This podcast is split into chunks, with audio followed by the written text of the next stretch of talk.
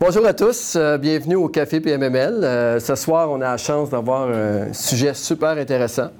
Euh, bien sûr, avec un conférencier intéressant, un vulgarisateur extraordinaire, Christian Pomerleau. Donc, merci Christian, merci de nous partager tes connaissances ce soir. Et puis, bien sûr, on va ça va être bien sûr des questions. Chacun prépare quelques questions. Christian va y aller, puis on va y aller au fur et à mesure comme ça. puis le sujet, c'est la valeur économique. On va parler d'ingénierie financière, on va parler de valeur économique, euh, on va parler de vraiment tout ce qui touche au financement. Christian est très connaissant. Fait que je vous invite à poser des questions. Puis bien sûr, euh, on va peut-être commencer par faire un petit tour de table rapide. Euh, prénom, nom, dans quelle région qu'on est, et puis où on est rendu dans l'immobilier, mais en deux, trois mots. Donc, on va commencer par David. David Michaud, ma région, c'est la planète Terre. Euh, sinon, précisément, sur la rive nord. Puis euh, sinon, on est j'ai un six logements avec euh, Pierre-Luc juste là. Puis on est en processus d'achat de deux autres qui s'en viennent. Fait que je suis rendu là. Alexandre Santos. moi, je suis dans la région de Montréal-Nord. je détiens du commercial. donc, j'ai sept garages commerciaux et euh, je suis dans le euh, un achat d'un 16 euh, d'un lot aussi où est-ce qu'il y a 16 entreprises à l'intérieur, dans tout du commercial. Wow, OK. C'est spécialisé dans le commercial. C'est intéressant, ça va être des belles questions ça aussi, parce qu'on a bien sûr, on sait que Christian a vraiment une belle spécialité là-dedans aussi à l'intérieur de PMML. Lorsque les dossiers commerciaux, c'est Christian qui, qui les reçoit à son bureau, bien sûr. Louise Fugère, moi je suis à Montréal, puis à Basse-Laurentide. Euh, on est en train de faire l'acquisition d'un 8 plex dans le plateau. Donc, euh, c'est un peu pour ça que je suis ici. Et on a un duplex à Saint-Anne-des-Lacs et un quadruplex à Verdun. Martin Giroux. Martin Giroux. Qui est conjoint de Louise. Enfin, le lien. Merci. Moi, c'est Simon euh, Léveillé. Je suis dans les fonds de commerce pour les centres d'amusement. Ce qui m'intéresse en immobilier, c'est les gros locales de grande superficie. donc, c'est pour ça que je suis ici. Sébastien Vaval. Euh, donc là, c'est ça, j'étais en train d'acquérir un bâtiment, donc un multiplex commercial. Et euh, j'ai l'intention de réinvestir effectivement dans l'immobilier. Et euh, c'est ça, acquérir plus de connaissances dans, le domaine. Donc, c'est pour ça que je suis ici. Bienvenue, Sébastien. Merci. merci. Mon nom, c'est Nick Slobodino, courtier immobilier de PMML. je représente beaucoup d'acheteurs, puis mon territoire, c'est le Québec.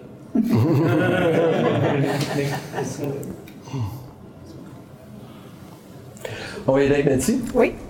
Moi, c'est Nancy O'Connor, je suis notaire. Puis, euh, ça fait 15 ans que je fais ça, mais jamais du bon côté de la table. Puis là, mais je cherche à me mettre du bon côté de la table puis à être l'investisseur euh, sur la rive sud. Oh, intéressant. Mike Lambert, moi je suis de Montréal. Je suis en pleine euh, recherche de petits multilogements avec des partenaires dans mon quartier à Montréal, donc je suis très intéressé par le sujet. Sinon, à part ça, j'ai quatre propriétés au Mexique et là je suis en train de négocier pour euh, acheter avec partenaire un, un, développement en République dominicaine et je travaille sur un autre développement en Haïti. C'est ça, c'est la planète Terre, la ville. ah, Michael Mick je suis de Montréal, euh, Rosemont Petite Patrie. Euh, donc moi j'investis, je suis prêteur privé euh, le matin et investisseur l'après-midi. Et le soir je compte. Et euh, je m'assure que tout va bien et que tout tourne. Et plus sérieusement, moi j'investis sur la partie multilogement et semi-commercial. Donc j'ai plutôt des questions sur cette approche où on a du commerce en rez-de-chaussée et enfin un, un, mixte entre commerce et logement où c'est toujours un petit peu donc, le semi-commercial, c'est quelque chose qui t'intéresse. Oui. Bien Moi, c'est Pierre Lecoilette, de la Rive-Nord. Euh, je suis dans le domaine manufacturier, une business commercial pour le revêtement extérieur, mais également, euh, on touche l'immobilier. Donc, c'est de là qu'est venue ma passion. Je suis investisseur avec un groupe, euh, on est trois personnes. On a commencé dans l'immobilier il y a deux ans. On est en train de faire une nouvelle transaction bientôt. On a un six logements plus un, un duplex là, sur la rive nord, donc on est ici pour apprendre toujours. Moi, c'est Michel Leiner et euh, on est en couple aussi. Nous sommes, euh, en processus, nous sommes sur la rive sud de, Montréal, à Saint-Hubert, et euh, on est en processus d'acquérir un 6 logements et peut-être un 11 bientôt. Et, et, on a une maison qu'on va démolir pour reconstruire un duplex dessus. Puis moi, c'est Mélanie Gauthier, c'est moi qui fais les promesses d'achat. les, les calculs puis les promesses. Ça prend, quelqu'un- ça prend quelqu'un qui passe à l'action. Et c'est la première chose. C'est bon. Donc, Christian, euh, avant d'aller à Christian, on va y aller avec François. François Neubeu, courtier immobilier chez PMML. Très heureux d'être ici. Christian, je t'écoute ce soir, j'ai les oreilles grandes vertes. On va tout apprendre ce soir.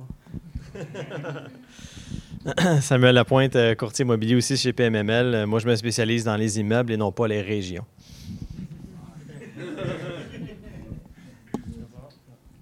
Francis Levinsky. En fond, moi, je suis euh, celui qui s'occupe de tout le contenu pour PMML. Euh, je suis nouveau dans l'immobilier, mais ça devient une passion tranquillement. Puis bientôt, je vais être euh, parmi vous. Donc, bienvenue au Café PMML. Donc, euh, merci à tous. Ah, bien sûr, on a Sana. Tu peux- on peut aller porter le micro. très connu à Toronto, mais là, ici.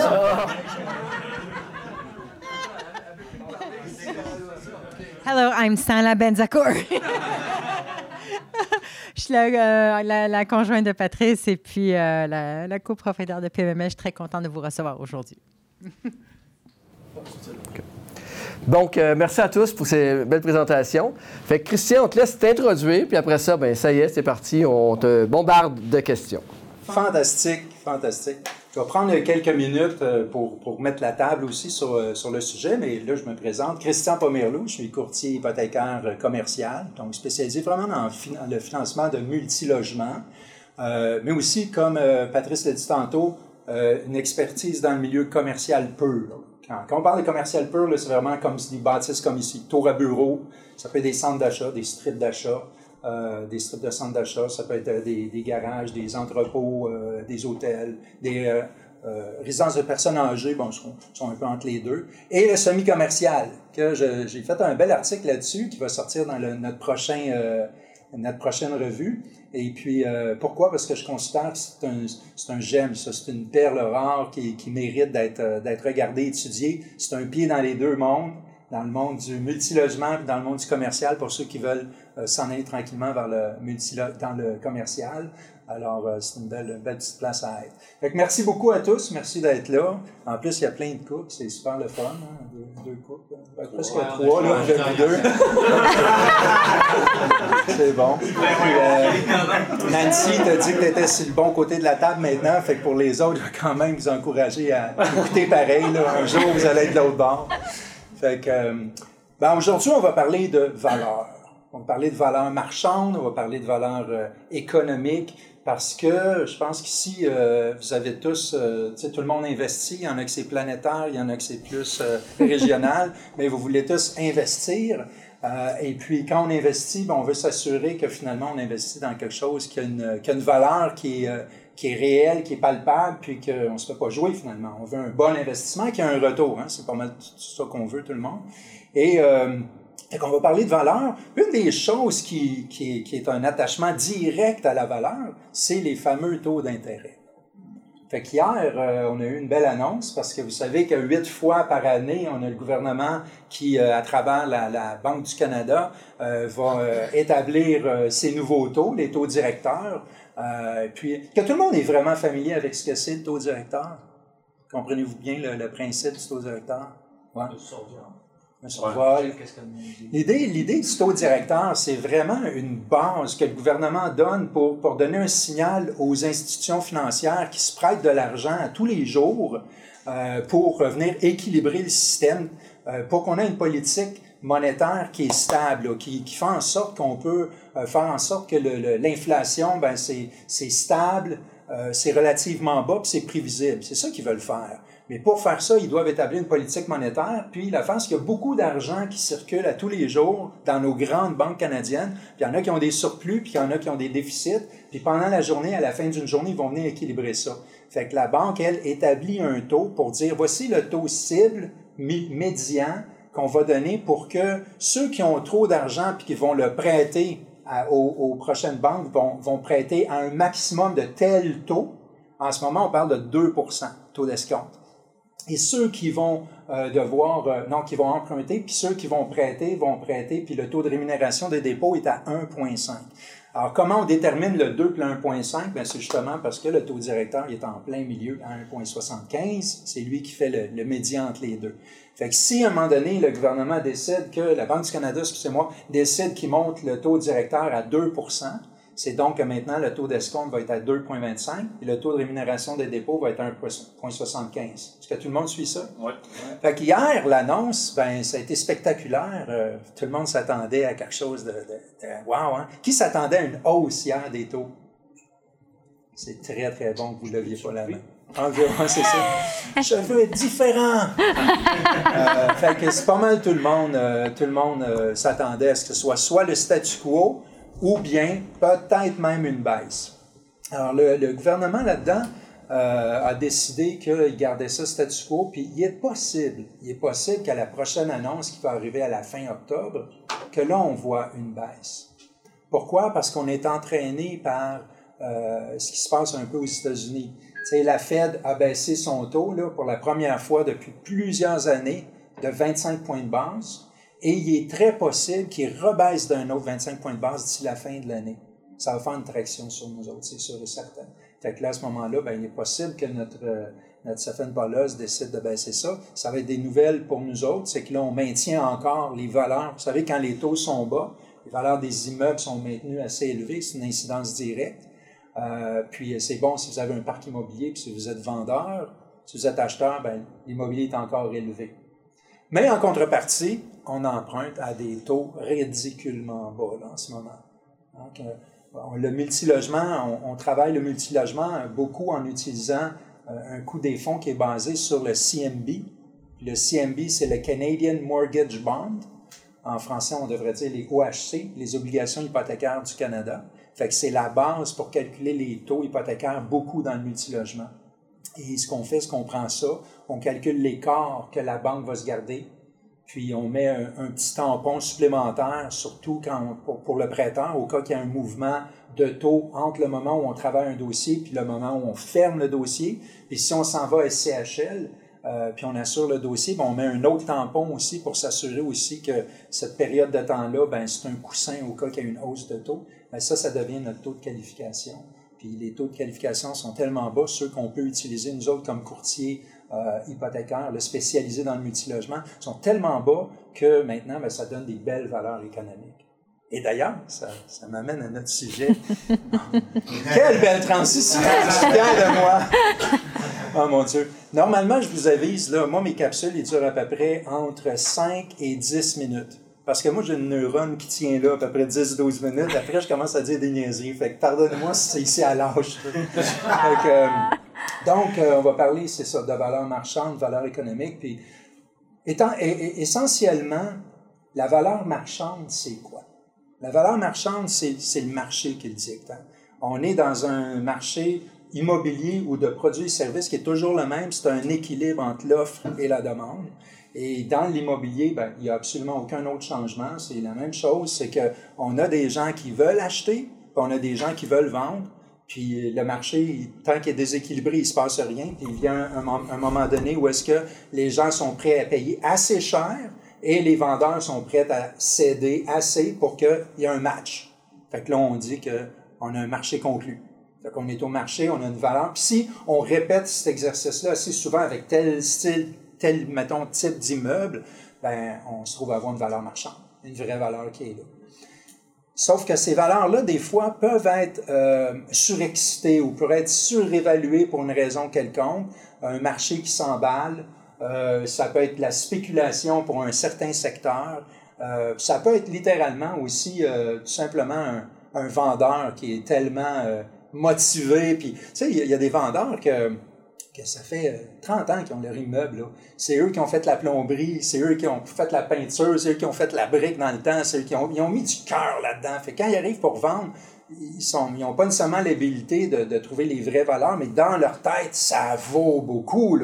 C'est énorme. Fait que des fois, tu as un immeuble qui peut-être de façon intrinsèque, là, mettons, que Dieu nous donnait la valeur, puis Dieu nous disait il faut un million, mais peut-être qu'eux autres, dans leur tête, il vaut 1,5 million à cause de tout le jus de bras, puis de, de c'est ça qu'ils ont dans leur tête, c'est émotif leur affaire.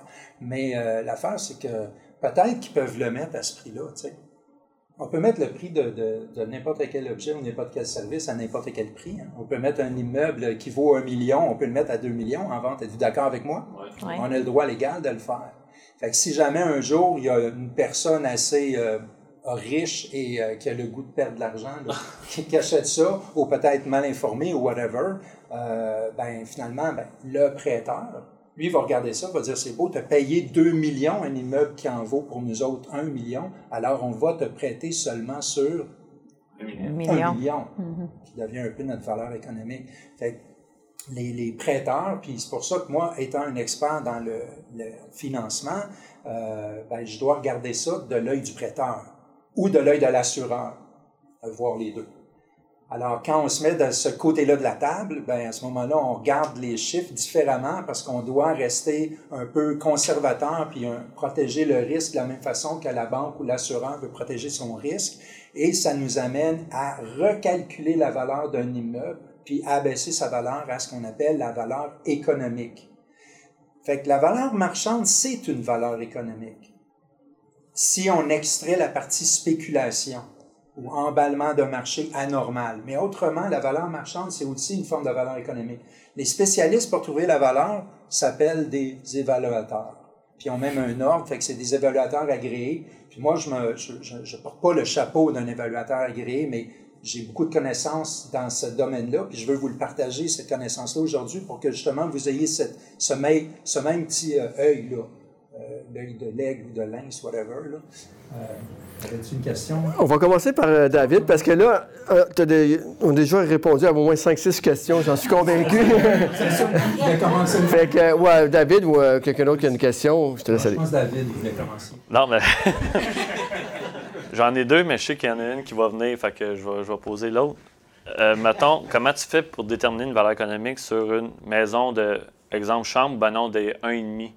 Y a-tu quelque chose de spécial? Parce que je sais que les banques sont très frileux, mettons, à financer ça.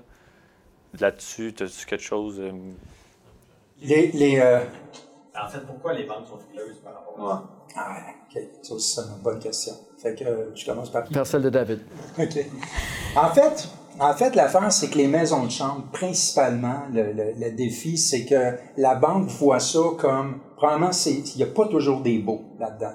C'est souvent au mois, au trimestre, ou il n'y a, a rien de... Puis une banque, et surtout un assureur, ce qu'ils regardent, eux autres, c'est la stabilité des revenus la performance locative à travers la stabilité des revenus. Or, une maison de chambre n'a pas tant de stabilité que ça. Il y a beaucoup de turnover. Euh, la plupart du temps, ce sont de petites unités euh, avec euh, des, des salles de bain, des fois, qui sont communes. Des fois même, il y a des, des cuisines qui sont communes parce qu'il y a des fois, c'est juste la partie des chambres. Alors, c'est assez rare. Tu sais, je je te dis pas que la, la SCHL n'entrera pas là-dedans, mais ils sont très, très sévères. Euh, les prêteurs, eux autres, aussi, ils ont beaucoup de réserves face à ça. À cause de ça, c'est qu'il y a un manque de stabilité. Quand on arrive à rentrer maison de chambre, euh, avec une maison de chambre, euh, la plupart du temps, les mises de fonds sont assez importantes, de l'ordre de 40-50 pour cette même raison-là. Les autres disent, si tu es un grand participant dans le dossier, euh, parce que probablement le ratio de couverture de dette va être pris beaucoup plus élevé. Ratio de couverture de dette, je vais arriver à ça si jamais, mettons, il y en a qui sont un petit peu chinois, là. Euh, je parle aussi le chinois. je vais vous l'expliquer. Euh, mais c'est ça, donc le ratio de couverture de dette va souvent être plus élevé, de l'ordre de 1,5. Eh boy. souvent. Ouais, fait que ça peut faire mal. Euh, puis encore une fois, il faut étudier la maison de chambre parce qu'il y en a des fois qui sont vraiment bien situées. La localisation va, y- va, va être assez importante aussi parce que si on a une maison où est-ce qu'on peut avoir beaucoup d'étudiants, on commence à s'apparenter à une résidence étudiante, là, ça peut devenir intéressant. Ouais. Ça répond à ta question? Ben ouais, c'est. Puis il y a le côté de la volet maison de chambre, il y a aussi le volet qui est super important que tu as posé, David, par rapport au 1,5 du studio, Ouais. qui est considéré par les banques. Je vais laisser Christian répondre là-dessus. dans le fond, j'ai un immeuble qu'on a euh, dans- en ce moment, ben pas acheté, mais qu'on a dans l'œil. Il est la moitié-moitié. Il y a 16, mais c'est euh, 7, euh, 1,5, puis 9 euh, chambres. Ouais. OK. Les 1,5 sont beaucoup plus finançables. OK. J'ai fait un dossier avec des 1,5. Euh, en fait, une des choses que le, le, prêteur va aimer quand on a des 1,5, des 2,5, on, on veut s'assurer, c'est pas autant la grandeur. Tu sais, des fois, les gens avaient comme, il faut que ça soit 300 pieds carrés ou 350 pieds carrés, autant. C'est, c'est sûr que, tu sais, si tu as du 180 pieds carrés, ça commence à être minuscule, là, mais c'est pas autant la grandeur que l'équipement qu'il y a dans la, la, pièce. Ça veut dire que si on a un 1,5 puis on a une, une, salle de bain complète, là, ça veut dire toilette, lavabo, puis soit un bain douche, là, ou un bain ou une douche, là, on appelle ça complet. Même si c'est hyper Ah, ok. compact, là, tu sais. Euh, moi, je proposerais de faire à un moment donné une grosse, grosse toilette avec la douche puis tout ça. Là, tu, tu peux avoir un tube, tout est réglé. tu tant qu'on a les trois morceaux, on a une salle de bain complète, puis après ça, on a une cuisine. Euh, ben, cuisinette, cuisine. Euh, une des choses qu'ils vont regarder, c'est, euh, par exemple, là, ils vont être beaucoup plus, ça va mitiger si, admettons, on a des, euh, on peut mettre des, ré- des réfrigérateurs pleine grandeur. Ça n'a pas besoin d'être euh, des gros, là, 36, là. Ça peut être des petits, mais pleine grandeur. La hauteur. La hauteur. Surtout pas des demi-frigos là, à Ah. bière là, pour le Super Bowl. là. Euh, après ça, euh, l'autre, c'est le four sur le 220. Quand on peut être branché sur le 220, là, ça, ça aide beaucoup parce qu'ils savent qu'on peut mettre des fours relativement standards, même s'ils sont petits. Fait que si on a une cuisinette qui est complète dans ce sens-là, ça devient complète, une grandeur qui est normale, même si c'est un 1,5, on arrive à le passer. Si on a des beaux annuels. Ça, c'est la clé. Il faut des beaux annuels. Euh, quand on tombe dans pas annuel, il n'y a pas de stabilité. Il n'y a, pas grand monde qui a le goût de se lancer là-dedans. Je veux rajouter à Christian ce qu'il vient de dire. Quand on tombe dans les euh, studios 1,5 euh, ou 2,5, le produit SCHL est le produit désigné pour ça.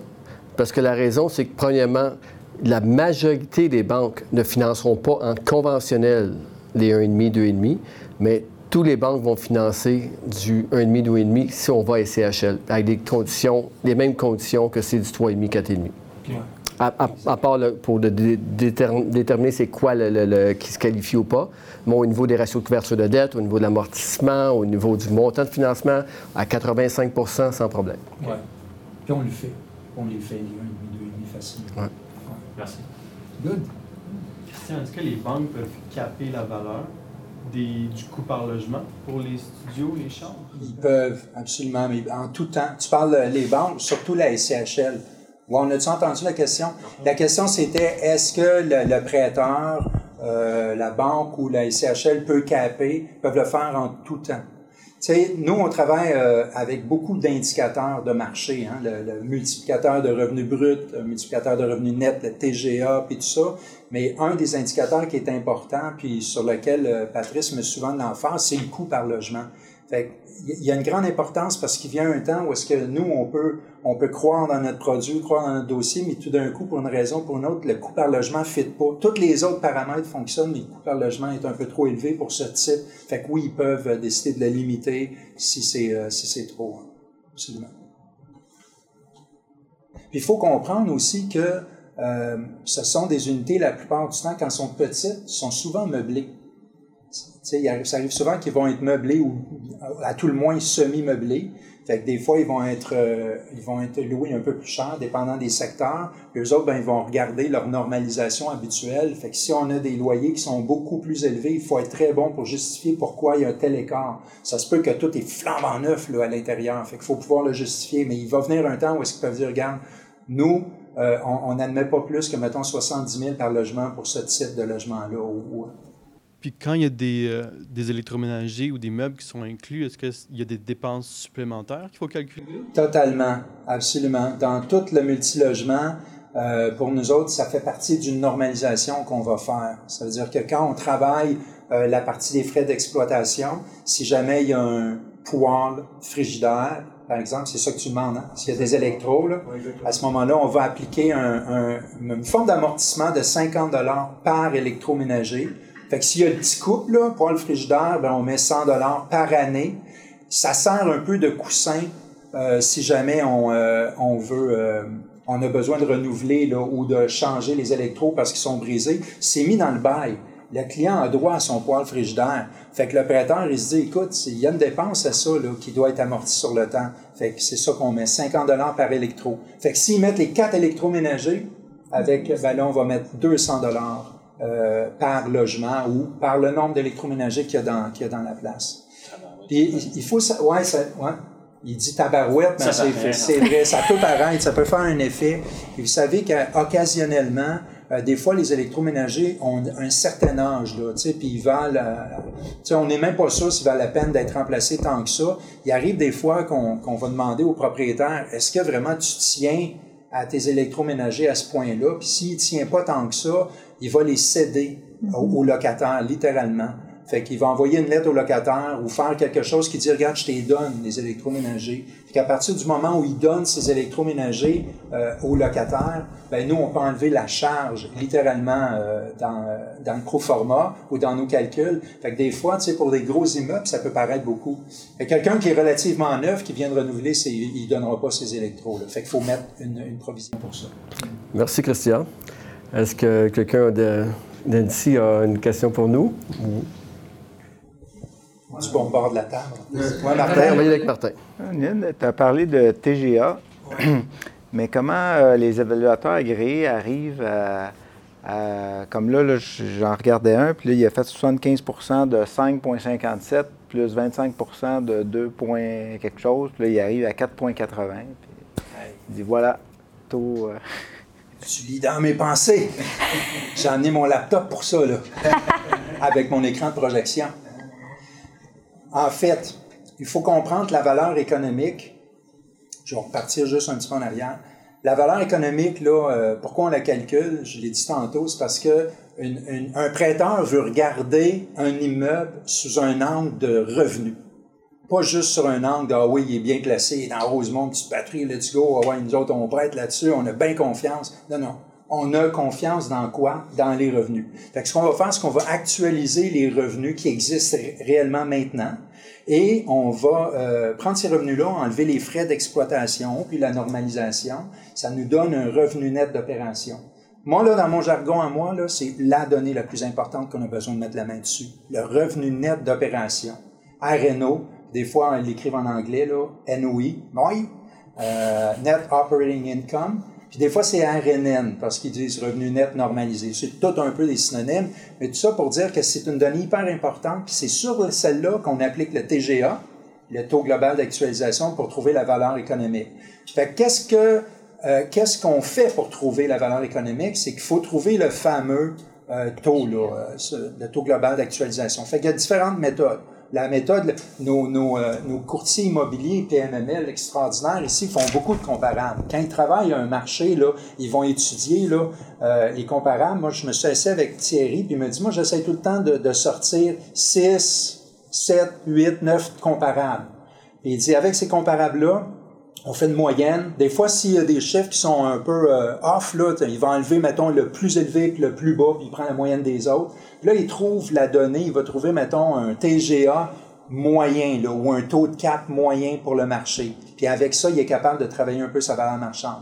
Les évaluateurs agréés, eux autres, vont utiliser ça. Ça, ils appellent ça la technique des comparables ou de la parité.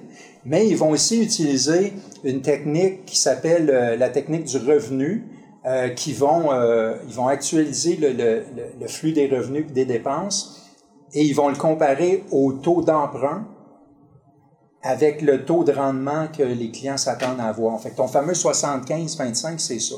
En fait, l'idée, c'est de, de, trouver le, le, taux global d'actualisation, c'est qu'il faut prendre c'est un peu compliqué, c'est pour ça que j'ai amené mon laptop. Il faut prendre la constante hypothécaire. En fait, il y a une balance. Hein, quand on investit, là, souvent, on va mettre comme 25 ou 15, 20, 25% de mise de fonds. Puis le reste, c'est l'emprunt. fait que quel qui a le plus de poids? C'est l'emprunt. Fait que là, on veut savoir, c'est quoi le marché en ce moment qui nous promet pour emprunter? Quel genre de taux? Avec quel genre d'amortissement? À 75 puis mon taux de rendement interne que je vais obtenir sur ma mise de fonds, ben, on s'attend à quoi? dans le marché actuel, souvent, euh, dépendant de, du type d'investissement, c'est entre 2 et 4% qu'on s'attend comme rendement. Euh, fait que souvent, les, évaluateurs agréés vont prendre 3% Ils vont dire que le rendement sur la mise de fonds que les clients s'attendent à obtenir, généralement, c'est à peu près 3% Fait qu'on va prendre 3 mais on a juste 25% de notre mise de fonds. Fait qu'on prend 25% du 3% Puis là, après ça, ben, il faut le taux d'emprunt qui fonctionne avec une constante hypothécaire. Voilà mon laptop. Fait que ça vous tente de savoir comment calculer la constante hypothécaire? Mais ça, ça je le projette. Et voilà. Ça, c'est la formule. Tiens, je l'approche. Tu vois-tu quelque chose? Tu peux pas aller plus proche. Bon, ça, c'est la formule de la constante hypothécaire. Apprenez pas ça par cœur, là. Même moi, je fais pas ça. Euh, mais c'est juste que je veux vous le montrer. Formule compliquée pour trouver quoi la constante hypothécaire sur laquelle on va appliquer le 75% dont tu parlais. Fait que les, évaluateurs agréés, c'est carrément ça qu'ils calculent. Fait qu'ils disent, mettons que le marché en ce moment, euh, notre taux moyen il est 3,75 et puis qu'on a des amortissements de 25 ans ou 30 ans, mettons que c'est SCHL, euh, ben à ce moment-là, ce qu'ils vont faire, c'est qu'ils vont prendre le taux de 3,75, rentrer ça dans la formule, faire 1 plus le taux de 3,75 à la N qui est le 25 ans.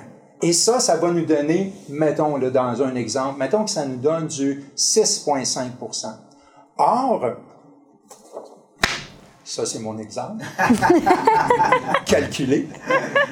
Or, et ça, c'est ce que tu as dit. Tu as vu, hein? On est, on est vraiment en ligne.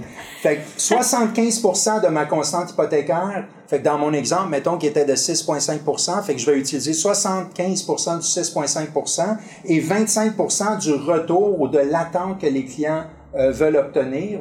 Fait que mettons, c'est 3% Fait que quand on a ces chiffres-là, après ça, ben, on obtient, on les additionne et on obtient, je ne sais pas moi, un exemple, euh, 5,85% Alors là, on a maintenant le taux global d'actualisation qu'on peut utiliser qui a été créé par la technique du revenu.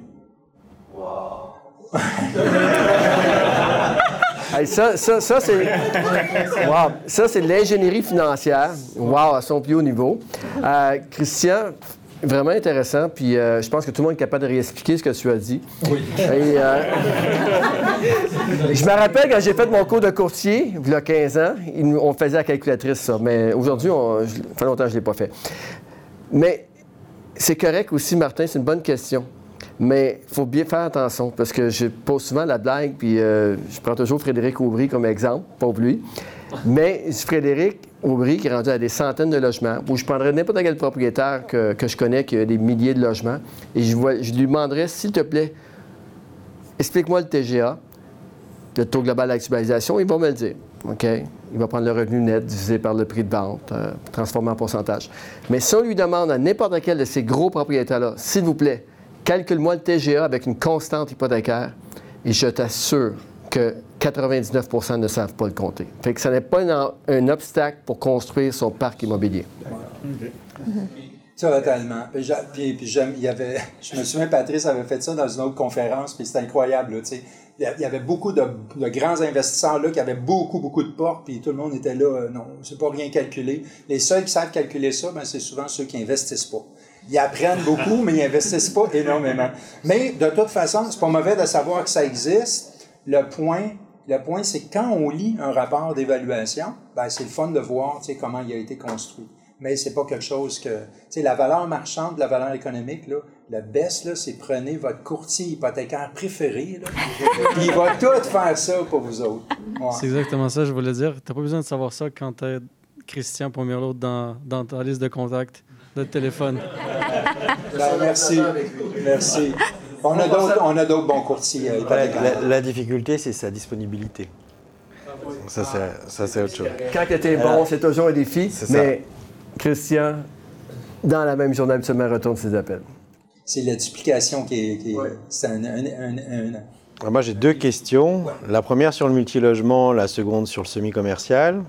Sur le multilogement, euh, il y a plusieurs profils d'investisseurs. Pour ce qui me concerne, je suis plutôt euh, sur l'optimisation et le profit à l'achat. La difficulté que je rencontre, c'est qu'on est sur des biens du multilogement où on peut avoir, par exemple, comme optimisation, des loyers qui sont en dessous du marché. Or, la banque, elle prend les baux. Et si les baux en question sont à 50 ou 100 piastres en dessous du marché, et qu'on peut après, avec différents documents euh, de PMML ou d'autres, euh, dire, ben non, le, ou de la SCHL de dire non, non, on peut monter.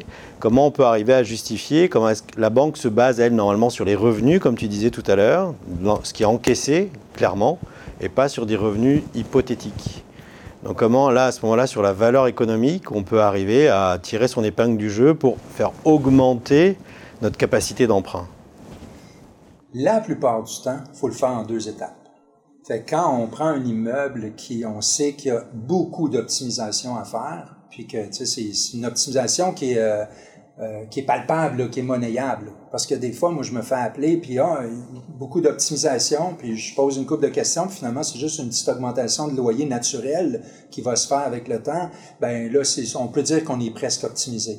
Mais si toi, tu achètes en bas du marché, puis tu as des loyers qui sont très bas, la plupart du temps, ils vont en deux temps. On va commencer le dossier, puis on va le travailler en conventionnel, aller chercher le meilleur de ce qu'on peut aller chercher en conventionnel, et après ça, ben, si notre optimisation, on, l'a fait sur six mois, un an, un an et demi, ben là, on prépare notre dossier justement pour faire une sortie, euh, soit assurée ou encore conventionnelle, mais la plupart du temps, on va vouloir, surtout si c'est du multi, on va vouloir faire une sortie en SCHL, puis là, on va aller saigner l'immeuble, aller chercher tout le jus dans l'immeuble une fois qu'il est optimisé.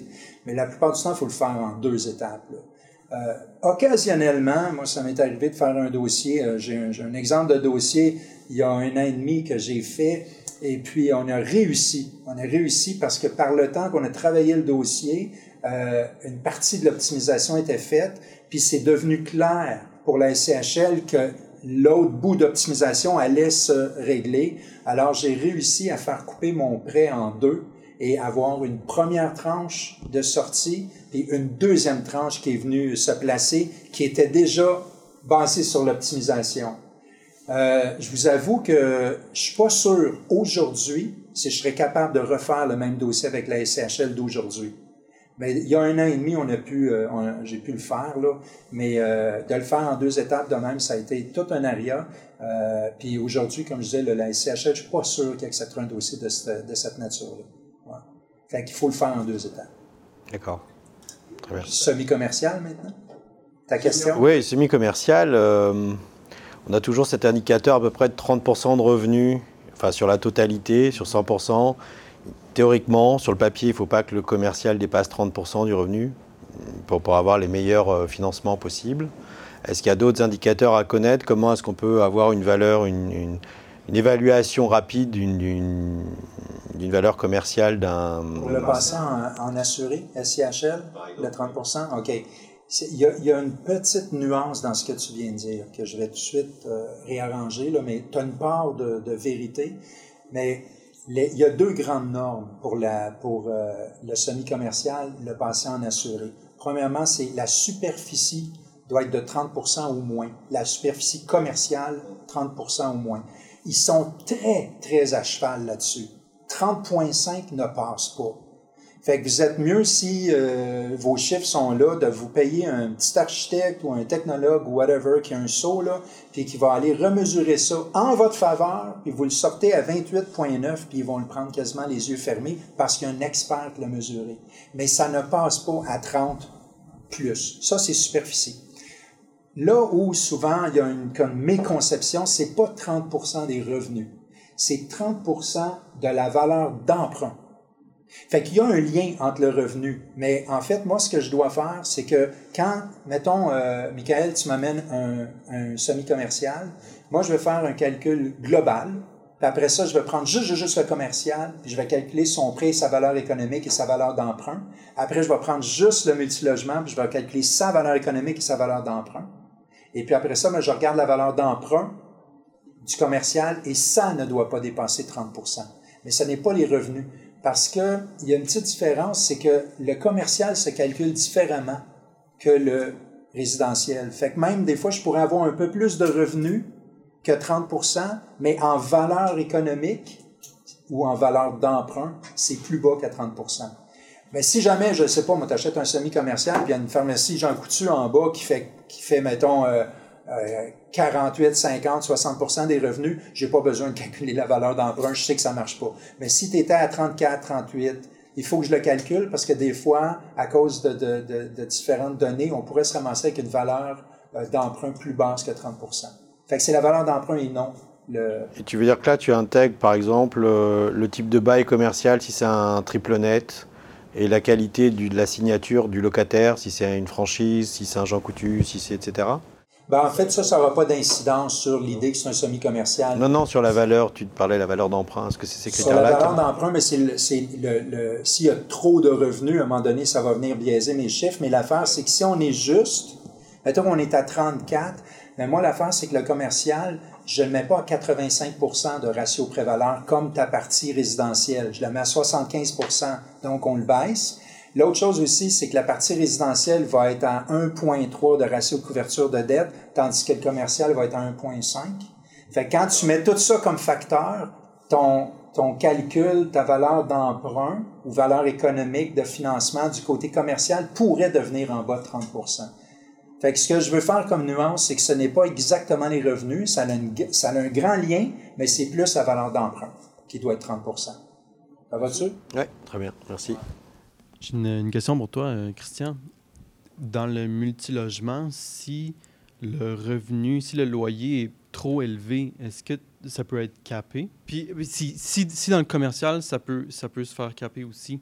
C'est très différent le commercial. Il se calcule complètement différemment. Fait que c'est, c'est rare qu'on va avoir, mettons, la notion de capage euh, euh, dans le commercial. Là, on va beaucoup plus tomber dans des notions, comme Michael commençait à dire tantôt, c'est la qualité des baux, la durée des baux, euh, les- la, récupération qu'il y a dans les baux commerciaux, ça, ça va venir jouer pour beaucoup. Mais dans le dans euh, ce que tu m'expliques, euh, euh, dans le multilogement, là, totalement. Parce que ce qui se passe, c'est que la SCHL a ses propres données. Ils ont des données depuis longtemps, puis euh, tu peux arriver avec un immeuble dans un secteur, puis eux autres, leurs données, c'est que cet immeuble-là, euh, pas cet immeuble-là, mais ces locaux-là, euh, ces logements-là, 4,5 dans tel secteur, ça devrait se louer 900, puis toi, tu arrives avec du 1400. Que Qu'est-ce qui s'est passé? Comment tu as réussi à faire 1400? Peut-être que là, ils vont se dire, ben, c'est peut-être meublé, euh, c'est peut-être, euh, tu sais, fait que là, ils vont regarder, puis à un moment donné, ben, ils vont peut-être te limiter. Je l'ai eu, ça, euh, dans un très, très, très beau dossier à Québec, un 15 logements que j'ai fait, là, en plein centre de Québec, qui était situé de façon phénoménale, puis les, les logements, là, sur la coche. C'était vraiment, vraiment beau, mais on a été limité, justement, euh, aux revenus, donc, c'est ça revient au même, mais li- limité euh, au, au loyer, là. Ouais. Fait qu'ils ont abaissé les loyers de tout, mais ils en ont quand même pris beaucoup. Là. On a réussi à le justifier beaucoup, mais ils, en- ont, ils nous en ont coupé un peu. Ça répond-tu? Merci. On va continuer avec les, les gens qui sont venus déplacer ce soir poser des questions. Euh, Sébastien ou que- Pierre-Luc? Marianne, peut-être un petit peu sur qu'est-ce que François parlait dans, dans le capage. Si, exemple, justement, en situation on va peut-être vivre dans le refinancement dans trois ans, tu as, un immeuble existant euh, qui peut être entouré de des fois, on voit ça, des tours ou des, immeubles neufs qui s'en viennent tranquillement autour, qu'eux autres vont être d'un chiffre X, là, 1200 puis les logements normaux vont être loués peut-être 700 dans, dans- dans le standard, puis tu réussis à rénover l'immeuble complètement, puis tu t'approches tranquillement, pas vite, mais que ça devient quasiment ridicule le- le- le- le- l'augmentation que tu as faite. Est-ce qu'ils peuvent mettre un cap là-dessus ou parce qu'il y a des immeubles neufs autour qui sont encore loués plus cher, euh, ils vont dire bah, OK, on va reconnaître euh, 100% de tes revenus. Ben, en fait, c'est une bonne situation. On ne louera pas 1200, mettons, un immeuble à Trois-Rivières, qui tout le monde est autour à 500, mais si tu es dans le secteur de la Rive-Nord et il y a des immeubles neufs, ça peut-tu aider en notre Ben, c'est, faveur? c'est carrément ça le, le- le point. C'est que t'es mieux d'être la, la moins bonne affaire dans quelque chose de riche autour. Ça va te faire une traction que d'être le château dans un, dans, dans un patelin de bicoque. Là. Fait que dans ton sens, oui, ils vont te faire une traction, les autres. Si tu les rénoves, en fait, sais-tu quoi?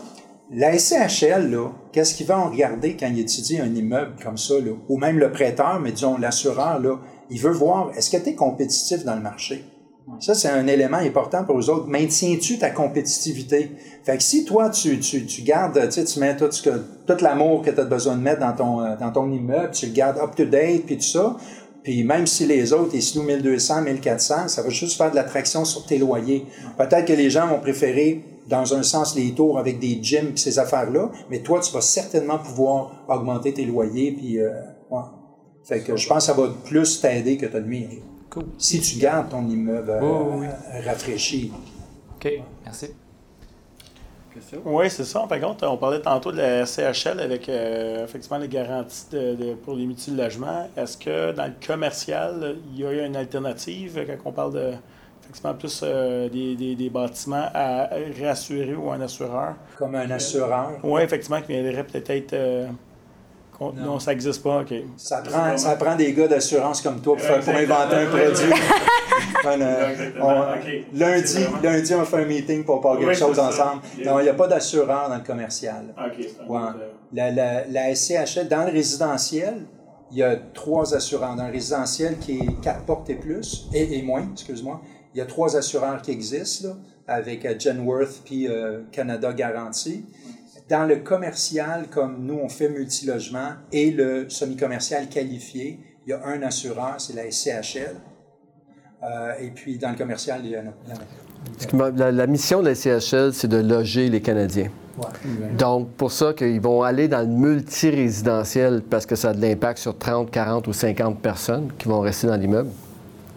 Euh, mais euh, une entrevue qu'on a faite avec Giovanni De Benedictis, qui est venu ici comme euh, la CHL, puis il a vraiment clarifié c'était quoi la mission de la CHL et toute leur politique de financement tourne alentour de ça. C'est la raison pourquoi ils vont pas le commercial. Pour eux, c'est pas, c'est pas un produit qui va loger les Canadiens. Et c'est pour la même raison, finalement, qu'ils ont assoupli leurs règles il y a deux ans pour le semi-commercial avec une norme de 30 C'est passé de 20 à 30% mais ils considèrent que le, le 70% de résidentiel répond à leur mission. Mais ils veulent pas que ça dépense ça parce qu'autrement, ils sortent de leur mission de loger les Canadiens. Ah, ben merci. Petite question. Euh, dans, dans- un peu dans la même li- lignée que la, la- la question de, de Michael, où on a un logement qui est euh, très peu ou très, beaucoup optimisable au niveau du prix des logements. Euh, évidemment, le vendeur, il va baser euh, son prix de vente sur, il va dire 13 fois les revenus, mettons. Euh, mais la valeur économique de l'immeuble est très basse à cause de ses revenus de location. Ça fait que nous, en tant qu'acheteurs, on base notre prix offert sur la valeur économique. Mais s'il y a une grande disparité entre les deux, comment on peut négocier justement, amener le vendeur à comprendre qui est dans le champ? Moi, je te conseille d'avoir un excellent courtier immobilier de PNML. non, parce que moi, je, moi, je, je fais des calculs, je fais des analyses de dossiers. Ça, c'est mon expertise. Là, on tombe dans le champ d'un d'un négociateur pour, pour t'aider à négocier ton prix, tout ça. Fait que c'est vraiment les courtiers immobiliers qui sont les experts là-dedans. Là. Tu sais, Ils savent comment travailler. euh, tu sais, à quelque part, à un moment donné, euh, comme je disais au début, le, vendeur peut demander le prix qu'il veut. Ça peut être basé sur bien de l'émotion, ça peut être basé sur... Mais, mais est-ce que tu vas payer un immeuble où est-ce que lui garde tous tous les profits d'une optimisation qu'il n'a même pas fait? À quelque part, euh, il faut le calculer, il faut, faut le mentaliser. Là. Puis si toi, tu dis, ben non, je suis pas prête à... Tu sais, tu décides que dans ce, dans ce dossier-là, dans ce style de dossier-là, tu n'es pas prêt à payer, mettons, plus que euh, tant de fois les revenus, ou si on parle de taux de cap, peut-être tu vas dire, ben moi, c'est un immeuble que j'achèterais à 5,85 de, taux de cap, mais, mais pas, euh, pas différemment. Tu tu veux un certain revenu, comme tu veux un certain multiplicateur de revenus net ou revenus bruts. Après ça, ben, tu négocies bien là, avec, euh, avec tes vendeurs. Oui, puis c'est toujours d'emmener la conversation sur le financement aussi. Dans un, tu peux pas raisonner un vendeur qui pense que son immeuble vaut 1,5 million alors que l'immeuble vaut 1,2. C'est très difficile, même pour un courtier, avec tous les outils qu'on a, il va toujours justifier. Le secret, c'est de l'emmener avec toi dans la conversation sur le financement. Puis souvent, qu'est-ce que tu peux faire, c'est demander, écoute, J'aimerais, je, regarde les options de financement, avec quelle banque tu fais affaire? Tu peux demander ça au vendeur. Puis le vendeur, bon, va dire Oui, oui, je connais, j'ai un bon contact chez les jardins. Il dit Parfait, tu peux-tu l'appeler, voir combien il pourrait financer, puis c'est quoi la valeur économique de ton immeuble? Et lorsqu'une troisième personne, une troisième partie va lui donner l'information que toi t'as donnée, puis que ton banquier a donné, ou ton courtier a donné, à un moment donné, ça va commencer à cheminer. Mais c'est impossible, et on l'a essayé, là, de toutes les techniques, mais ce serait à table d'essayer de dire à un vendeur qui part dans l'optique que son immeuble vaut un million et demi, parce que le voisin demande un million et demi pour son immeuble. Fait que ça, c'est une autre réalité que tu as parlé en début. C'est-à-dire que la réalité du marché, c'est pas ce que les gens demandent, mais c'est qu'est-ce qui se vend. Mais malheureusement, tout vendeur, première chose qu'il fait, puis tout- on a tous le même réflexe ici, on a toutes des maisons, on veut acheter une maison ou on veut vendre notre maison, la première chose qu'on fait, c'est qu'on va aller voir ce qu'il y a à vendre dans le secteur. Automatiquement. Fait que les vendeurs vont faire la même chose. Fait qu'ils vont regarder, fait que s'ils tombent sur les quatre immeubles qui sont en vente depuis un an, parce qu'ils sont trop chers, mais sa valeur est là. Donc, c'est toujours d'aller chercher une troisième partie. Puis utiliser le banquier du vendeur est une belle façon. Oui, on a la même personne à la caisse. Ouais. On, a la... on a la même personne à la caisse. Fait que nous, on a appelé la responsable. Ah, c'est vraiment ça que vous avez fait? OK, mais c'est bon. Bon. Et le, résu- et le résultat? Puis elle a les mêmes chiffres que nous. Fait que là, nous, c'est qu'il faut aller expliquer ça aux vendeurs parce que, euh, en fait, il n'y a pas de courtier d'impliqué. C'est elle qui nous a dit Ah, j'ai un client qui veut vendre son 11 plex. Fait que là, on a fait une offre, mais il est trop cher. Fait que là, il faut y expliquer qu'il est trop Est-ce cher. qu'elle, elle peut lui expliquer? Bien, c'est la prochaine étape. Ah, OK, c'est ça. Sinon, il y a sûrement un courtier de notre équipe qui peut t'aider pour faire ça.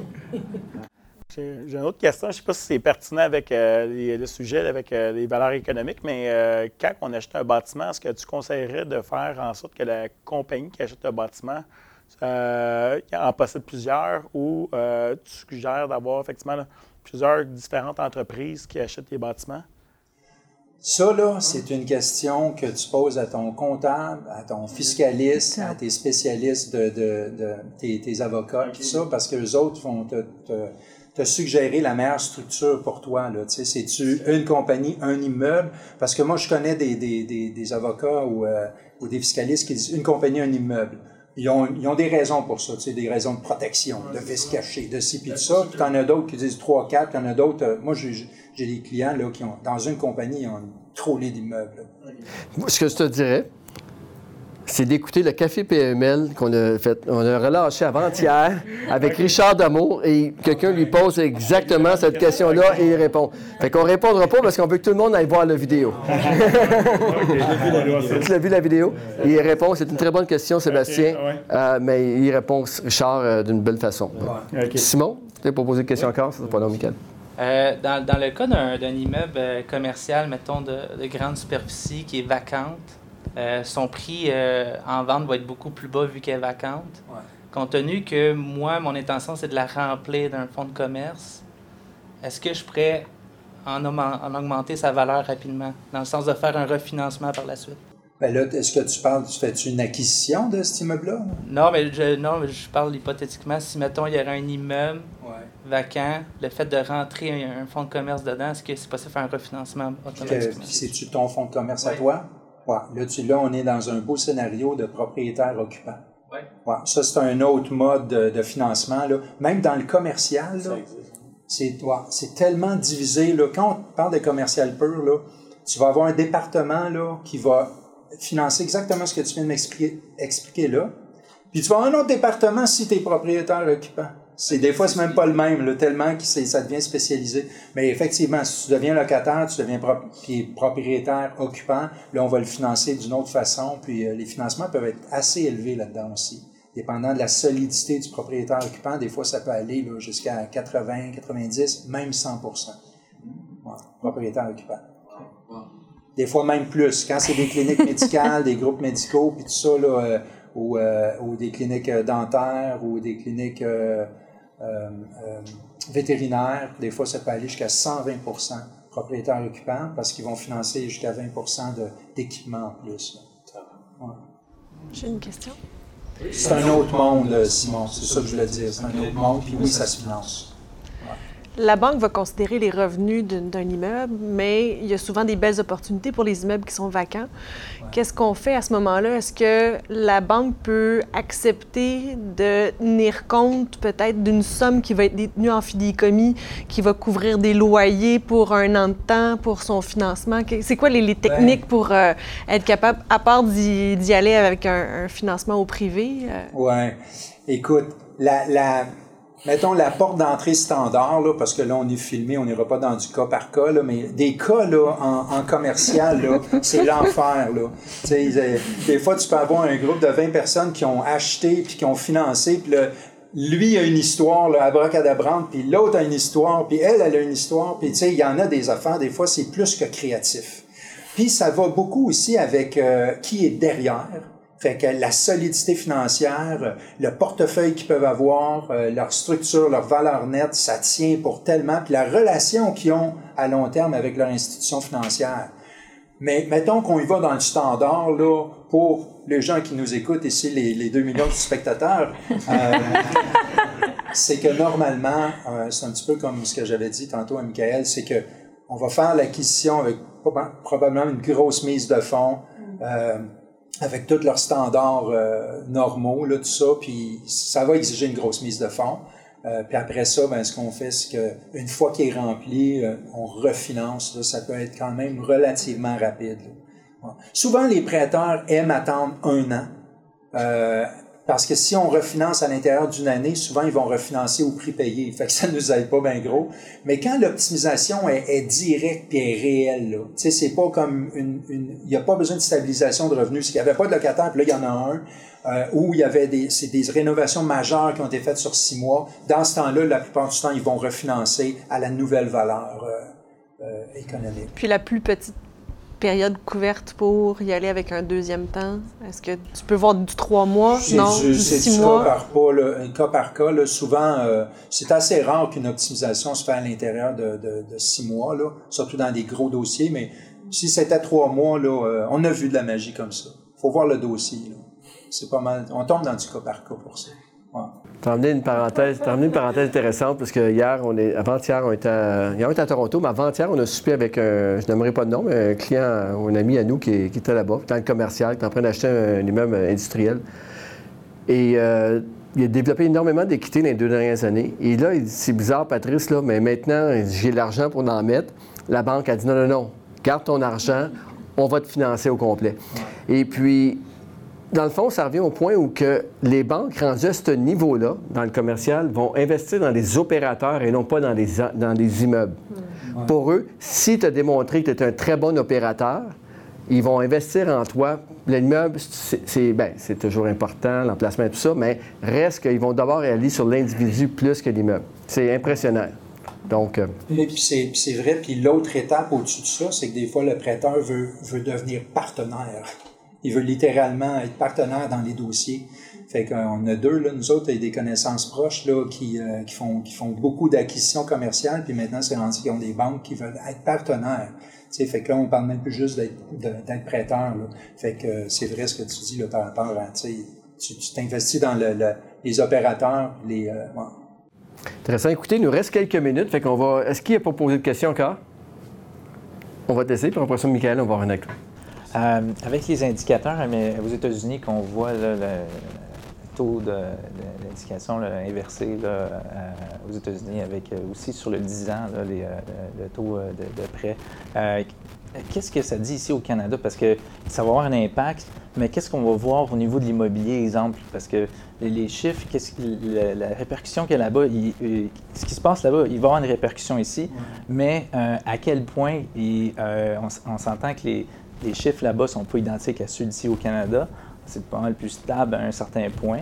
Euh, comme en 2008. Euh, ici, c'est plus stable? Oui, comparé aux États-Unis, comme en 2008, là-bas, tout le monde euh, vendait leur maison parce que le, le taux d'intérêt était grimpé énormément vite. Puis perdaient leur maison. Perdaient, oui, c'est ça. Mais ici au Canada, c'est quoi l'impact qu'on pourrait avoir? Parce que tout le monde parle d'à peu près de, de, 6 à 18 mois d'avoir peut-être encore un, un, effet comme ça qui va, qui va ouais. se passer. Juste, je vais répéter la question ouais. en résumé. Tu parles que présentement, exemple, le taux d'intérêt 5 ans, le taux d'intérêt 10 ans est plus bas que le taux d'intérêt 5 ans. Ça, c'est un exemple inversé. Euh, oui, bien, l'impact que ça fait. Là, oui, aux États-Unis, okay. c'est un indicateur, puis il y a d'autres indicateurs, bien sûr, qui, qui, qui, qui, sont, qui sont donnés, qui laissent croire d'une crise économique. OK. Ouais. Christian, de ces répondre ben, OK, là, on va mettre tout de suite une affaire sur table. Là, je ne suis pas un expert en macroéconomie non plus. Je ne vais pas porter ce chapeau-là. Sauf qu'avec ce que je fais comme lecture, puis avec où est-ce que je me tiens là-dedans, je le regarde vraiment avec un œil d'investisseur immobilier puis de, de, de calculateur immobilier, on, on sait qu'en ce moment, on est dans une période où est-ce qu'il y a beaucoup d'incertitudes sur les échanges commerciaux. Fait que si la tension continue à monter, surtout entre le, les, États-Unis puis euh, la Chine, euh, puis euh, finalement les États-Unis contre, le reste du monde aussi, mais principalement contre, la Chine, ben là c'est sûr que ça va créer de l'instabilité. Puis je sais pas à quel point Trump veut pousser ça, mais pour l'instant, on le sait que les taux, l'impact direct pour nous autres, c'est que les taux sont bas. Puis là où on pensait qu'elle allait augmenter, l'an dernier, là, il y a à peine six mois, on pensait qu'en 2019, on allait avoir deux, trois, voire même peut-être quatre hausses. On pensait que le taux pouvait passer de 1,75 à à peu près 2,5, euh, voire, même, euh, voire même un peu plus élevé.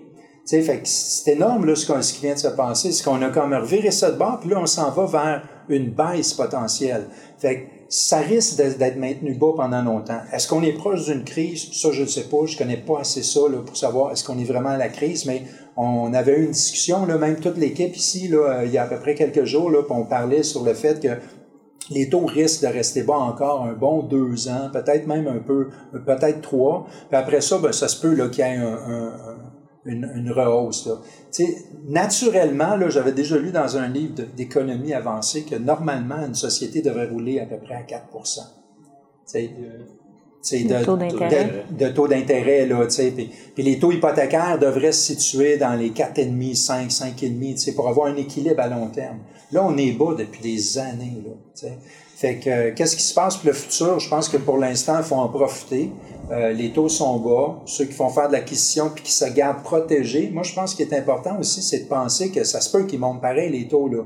Peut-être d'un demi, trois quarts, 1% d'ici, euh, mettons, deux ans.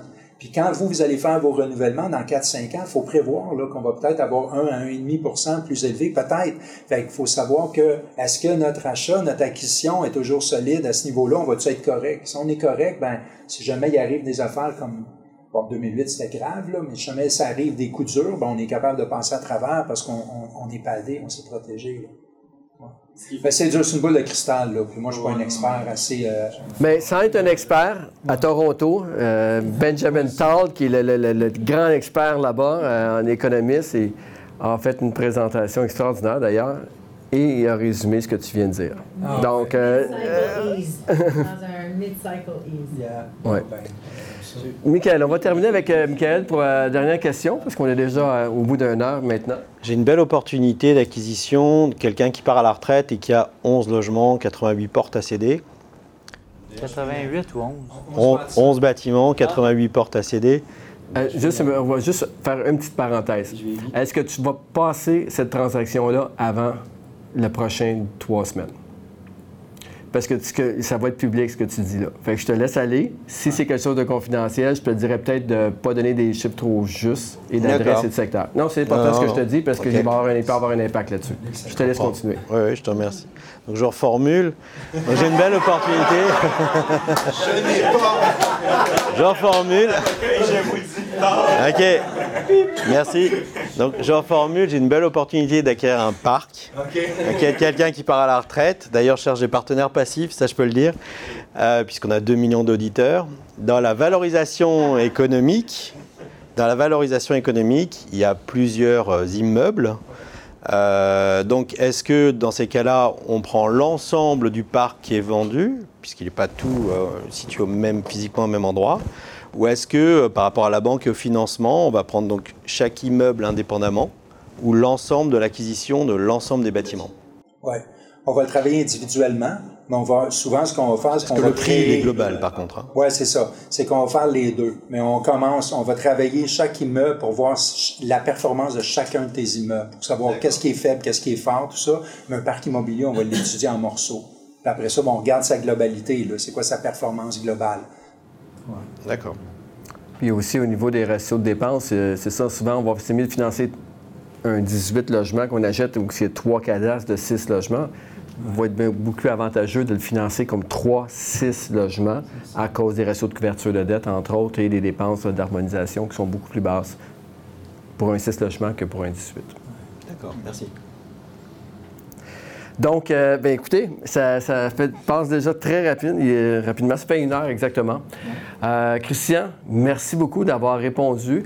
Euh, nous, bien sûr, on va continuer la discussion. et là, il ne faut pas nous donner des exemples en détail, si tu veux, et rentrer un petit peu plus dans, le, dans les choses un peu plus, on pourrait dire, évoluées ou un peu plus en détail dans, les transactions qui suivent. Ça va faire plaisir de répondre.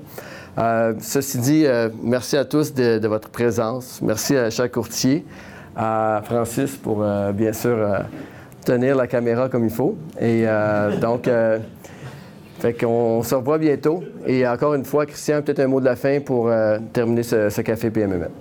Ben, écoutez, je veux vous remercier. Vous avez été un public incroyable. En fait, moi, je constate que c'est le meilleur public que j'ai eu ce soir. Merci beaucoup. Avez des bonnes questions, puis ça va me faire plaisir euh, vraiment de, de répondre à vos questions, de, de financer vos parcs immobiliers, euh, puis de, de vous aider dans vos démarches, puis de vous supporter, là, euh, peu importe dans le, le type. là. Merci. Merci à tous. Merci. Merci.